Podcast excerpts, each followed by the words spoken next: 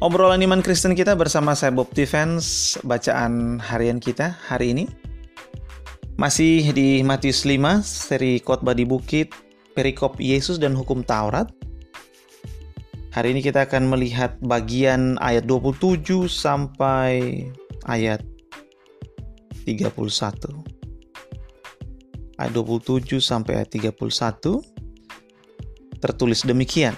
Kamu telah mendengar firman jangan berzina, tetapi aku berkata kepadamu, setiap orang yang memandang perempuan serta menginginkannya sudah bersinah dengan dia di dalam hatinya. Maka jika matamu yang kanan menyesatkan engkau, cungkilah dan buanglah itu karena lebih baik bagimu jika satu dari anggota tubuhmu binasa daripada tubuhmu dengan utuh dicampakkan ke dalam neraka. Dan jika tanganmu yang kanan menyesatkan engkau, penggala dan buanglah itu karena lebih baik bagimu jika satu dari anggota tubuhmu binasa daripada tubuhmu dengan utuh masuk neraka. Telah difirmankan juga siapa yang menceraikan istrinya harus memberi surat cerai kepada istrinya itu. Ayat terakhir ayat 32. Tetapi aku berkata kepadamu setiap orang yang menceraikan istrinya kecuali karena zina, ia menjadikan istrinya berzina dan siapa yang kawin dengan perempuan yang diceraikan, ia berbuat zina. Saudara kita membaca Matius 5 ayat 27 sampai 32 di dalam rangkaian Yesus menyampaikan khotbah untuk pertama kalinya kepada kalayak ramai dan di dalam um, bagian ia mengembalikan standar hukum Allah kepada apa yang semestinya beberapa orang mengatakan Yesus menaikkan standar hukum, bukan menaikkan. Karena kalau menaikkan artinya Yesus mengubah standar. Yesus tidak mengubah apa pun di sini.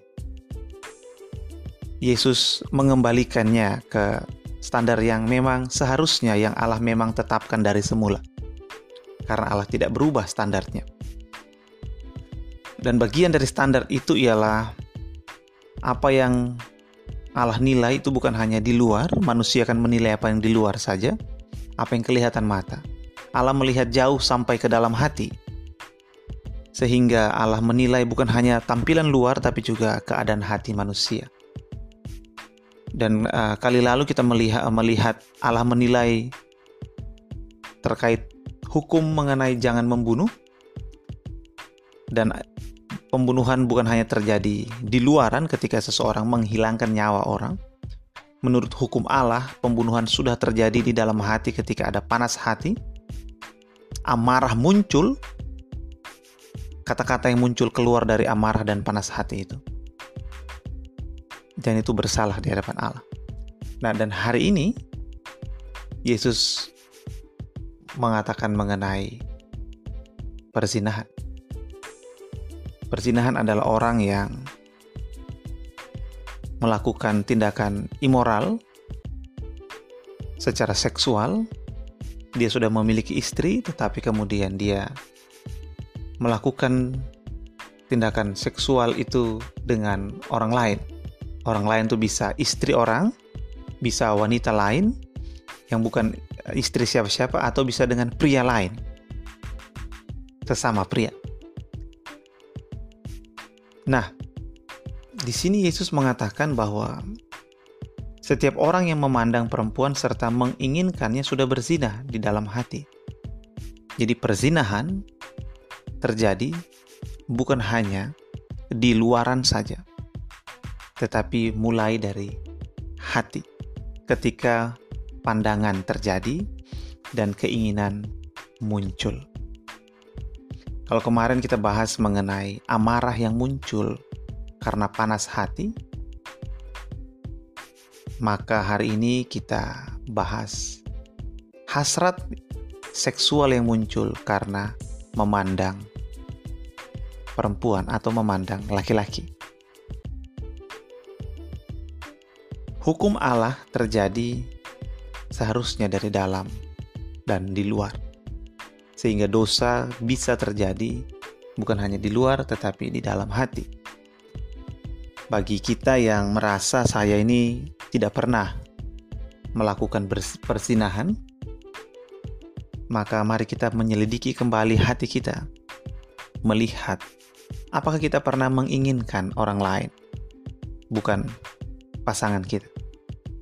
Kalau bagi Anda yang belum menikah, maka Anda menginginkan semua orang karena belum menikah jadi ya seharusnya kan belum ada keinginan itu. Hasrat itu. Tapi kan namanya manusia ya kan? Mulai memandang dan mulai menginginkan. Maka ternyata menurut hukum Allah kita semua pernah berada di dalam persinahan. Kita semua pernah berada dalam persinahan. Sebagian orang berada melakukan tindakan persinahan tapi kita semua tampaknya pernah melakukan persinahan di dalam hati. Dan melalui pengajaran Yesus ini kita perlu melihat bahwa bukan hal yang ringan. Dosa itu terjadi di dalam hati. Karena dosa tetaplah dosa bagi Allah. Walaupun mungkin bagi orang lain kita adalah orang yang baik ya kan. Tidak pernah berbuat um, kesalahan secara sekso, seksual, moralitas kita baik di luaran, tetapi ternyata hati kita ini penuh dengan tulang belulang dan busuk. Kenapa? Karena kita sering sekali secara sembunyi-sembunyi memandang entah lawan jenis atau sejenis dan mulai menginginkannya di dalam hati. Ada yang berfantasi sampai vulgar, ada yang tidak terlalu vulgar mungkin, tetapi tetap menginginkan secara seksual secara seksual. Bukan menginginkan dalam arti oh dia cantik aku ingin men, uh, dia menjadi istriku kalau belum menikah begitu ya itu bukan itu. Itu hasrat yang baik. Allah menciptakan hasrat laki-laki yang suka dengan perempuan dan ingin mengambil perempuan sebagai istrinya itu hal yang Allah ciptakan itu bukan hal yang buruk. Allah menciptakan hal yang baik. Yang dimaksud menginginkan di sini adalah menginginkan secara seksual. Karena kan ya belum boleh. Kalau belum menikah terus menginginkan secara seksual ya, ya jangan. Nanti sudah menikah ya boleh setiap hari menginginkan secara seksual itu hal yang wajar saja. Karena memang Allah menciptakannya demikian. Tetapi bagi orang-orang yang entah sudah memiliki istri entah belum kita semua yang kemudian menginginkan wanita yang bukan istri atau pria yang bukan suami, maka itu kita sudah berdosa. Dan Yesus mengatakan bahwa maka jika matamu yang kanan menyesatkan engkau cungkilah. Ini menandakan hal yang sangat serius. Karena bahkan mata saja bisa bersalah. Ya kan? persinahan itu terjadi pertama-tama itu bukan melalui hubungan badan, tetapi mata. Jadi, menurut hukum Allah, mata itu sendiri bisa berfungsi secara seksual. Mata itu organ tubuh yang bisa berfungsi secara seksual untuk membangkitkan hasrat seseorang, hasrat seksual seseorang. Sehingga mata ini menurut Yesus Tuhan kita perlu dijaga. Karena mengatakan cungkil matamu itu hal yang serius. Daripada kamu masuk neraka dengan kedua matamu lebih baik matamu dicongkel aja. Bukan kemudian ketika kita melihat wanita kita menginginkan lalu ayo kita congkel saja matanya. Bukan itu maksudnya. Maksudnya adalah ternyata mata kita ini adalah bagian dari dosa persinahan ketika kita timbul hasrat seksual untuk lawan jenis yang atau sejenis yang memang bukan pasangan. Lawan jenis aja salah, apalagi sejenis itu sudah benar-benar salah. Jadi itu tidak boleh jadiin pasangan dan tidak boleh diinginkan juga. Lawan jenis juga demikian ketika bukan pasangan kita. Sehingga kita perlu memikirkan lebih serius lagi mengenai bagaimana kita menjalani hidup kita. Dan dari sini kita melihat bahwa hukum Allah ternyata sangat tinggi standarnya. Jarang orang berpikir mata itu adalah organ seks. Tapi Yesus bilang mata kita itu organ seks. Kenapa? Karena mata bisa membuat kita jatuh ke dalam dosa perzinahan. Karena dosa perzinahan adalah dosa yang berhubungan dengan hasrat seksual, bukan hanya tindakan seksual. Dan jika tanganmu yang kanan menyesatkan engkau penggalah. Tangan juga adalah organ seksual. Bukan hanya mata, tangan pun demikian. Walaupun tangan katakanlah um, tidak sampai ke arah yang terlalu berlebihan, tetapi tangan juga bisa menjadi organ seksual. Katakanlah orang yang ingin memandang sesuatu dan dia ke internet, dia klik klik klik melalui eh, dengan tangannya ya kan dia melihat hal-hal yang menimbulkan hasrat seksualnya dia bahkan mencarinya untuk menstimulasi dia supaya hasrat seksualnya timbul dan dia menikmatinya maka baik mata maupun tangan sudah menjadi organ seks yang memuaskan hasrat seseorang dan itu adalah dosa. Kita perlu menjaga mata dan tangan kita juga. Selain organ-organ seks yang lain, kita perlu jaga supaya tidak menimbulkan dosa di hadapan Tuhan.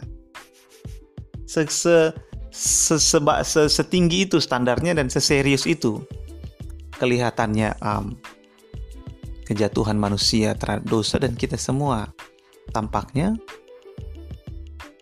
dalam level-level yang berbeda-beda ternyata bisa dikatakan adalah seorang pezina. Jadi kita bukan hanya seorang pembunuh di dalam hati karena pernah pernah marah, tetapi kita juga pezina di dalam hati. Berat, saudara ini bukan hal yang ringan. Kita tidak boleh memandang ini ringan, ini hal yang berat. Kita butuh pertobatan. Kita butuh kasih karunia Allah untuk menguduskan kita, untuk membersihkan kita dari dosa-dosa ini. Karena ternyata kita itu tidak sebaik yang kita duga. Kita itu tidak semulia, tidak sekeren, tidak sereligius yang orang lihat. Karena ternyata menurut hukum Allah, standar yang sebenarnya, kita ini adalah pendosa berat. Bukan mungkin beberapa orang menganggap dia pendosa tapi pendosa ringan. Pendosa ringan tuh ya ya kecil-kecil lah nggak seperti pembunuhan atau persinahan. Nggak kita nggak seperti itu. Ternyata menurut hukum Allah kita masuk kategori pendosa berat saudara karena Yesus bilang ya, matamu dicongkel aja tanganmu dipenggal aja. Kenapa? Ya daripada kamu masuk neraka ya kan? Ternyata mata bisa membuat orang masuk neraka. Tangan bisa membuat orang masuk neraka tidak harus bersinah yang sampai segitunya. Mata bisa membuat orang masuk neraka. Se besar itu pelanggaran kita, saudara. Sehingga baik Anda dan saya mari kita melihat kembali bahwa ternyata kita tidak sehebat itu. Kita tidak sekeren itu. Bahkan kita sangat-sangat buruk. Dengan standar Allah kita masuk neraka. Maka kita melihat Yesus dan hukum Taurat di sini dia menerangkan bahwa ternyata hukum Taurat itu menyadarkan kita bahwa kita ini pelanggar hukum yang berat dan kita membutuhkan